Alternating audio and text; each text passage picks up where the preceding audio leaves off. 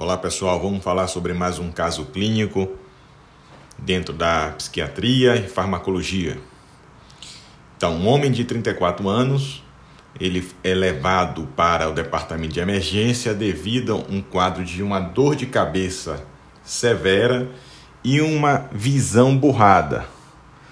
Os seus sintomas eles começaram subitamente após é, alimentar-se num restaurante italiano no seu bairro. O paciente disse que ele comeu um sanduíche com muitas carnes e queijos e bebeu um chá gelado.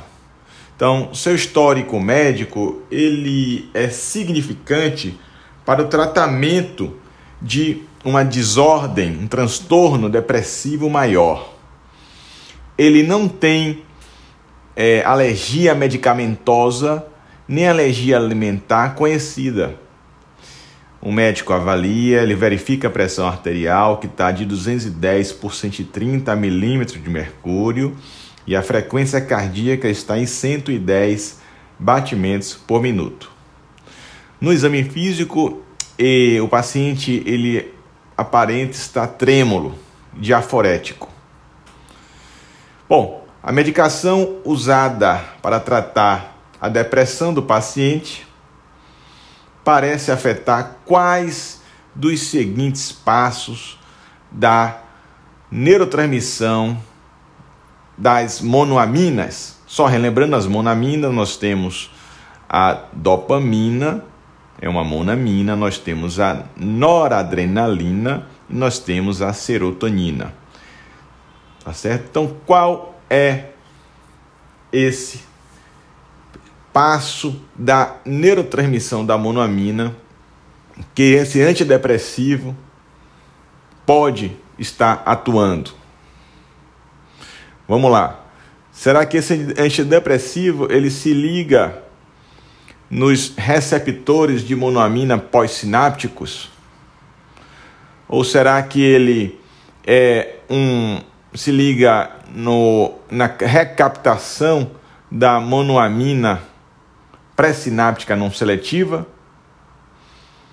ou na captação da dopamina seletiva pré-sináptica, ou na captação da noradrenalina seletiva pré-sináptica, ou na captação da serotonina seletiva pré-sináptica, ou simplesmente no na quebra da monoamina. Pessoal, o paciente está com dor de cabeça severa e visão borrada.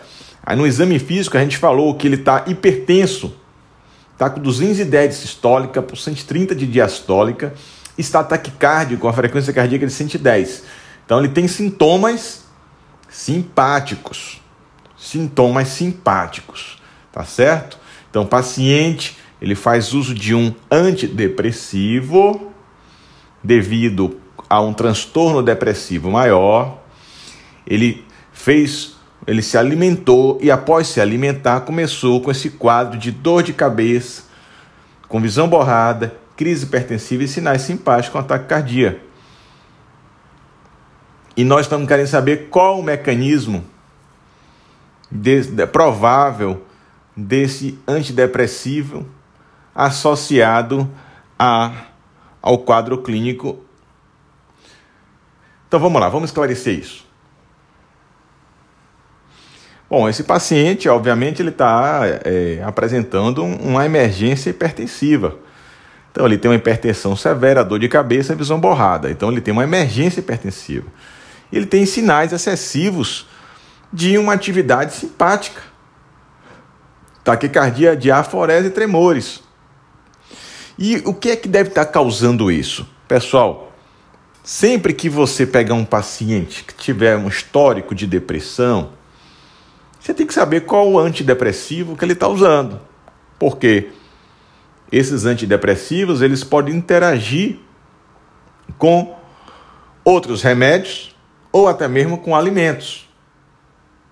Então, é bem provável que ao se alimentar com esses alimentos, esses alimentos com essas carnes, principalmente carnes curadas, essa carne chique, carne curada, que é a carne né? presunto, salame, carne salgada, curada com sal, com nitritos, nitratos, queijos. Essas carnes, esses queijos, alguns chás e chope, eles são alimentos que contêm muita tiramina. Então, queijos envelhecidos, carne curadas e chopes contêm muita tiramina. Doutor Alisson, o que é tiramina? Tiramina é um derivado da tirosina, que é o precursor das monoaminas. O aminoácido tirosina, eles são precursores da dopamina, da noradrenalina e da serotonina também. São monoaminas.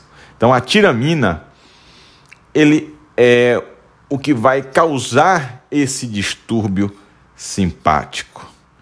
O que acontece é o seguinte: se você está usando, o paciente está usando, ou melhor, o inibidor da monoaminoxidase, a monoaminoxidase, pessoal, ela vai oxidar as monoaminas. Ela vai oxidar a dopamina, vai oxidar a noradrenalina, vai oxidar a serotonina. Se você está usando inibidor, obviamente, você vai ter mais noradrenalina, mais dopamina e mais serotonina na fenda sináptica. Daí o objetivo do uso desses medicamentos como um antidepressivo. Você vai aumentar dopamina, norepinefrina e serotonina na fenda sináptica. O problema é que esses alimentos, o queijo envelhecido, as carnes curadas, o chope, o chá, por ter muita tiramina, o que acontece? A tiramina, ao ser passar ali no trato digestivo, ao ser absorvida, ela é degradada normalmente na, a nível mitocondrial, porque a monoamina oxidada é uma enzima mitocondrial. Então ela já vai lá reagir com a tiramina e vai degradar, e o cara não vai absorver a tiramina. Mas como ele está usando o inibidor da monoamina oxidase, essa tiramina não vai ser degradada e ela vai ser absorvida e vai para a corrente sanguínea. E o que acontece depois disso?